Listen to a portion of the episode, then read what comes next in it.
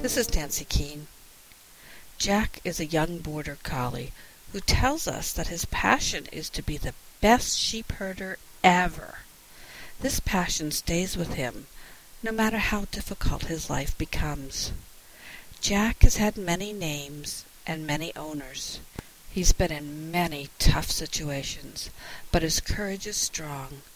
He wants a good home, but is he strong enough to find that home for himself and for one lonely boy?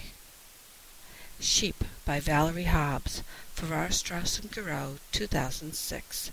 Book Talk by the New Hampshire Great Stone Face Committee.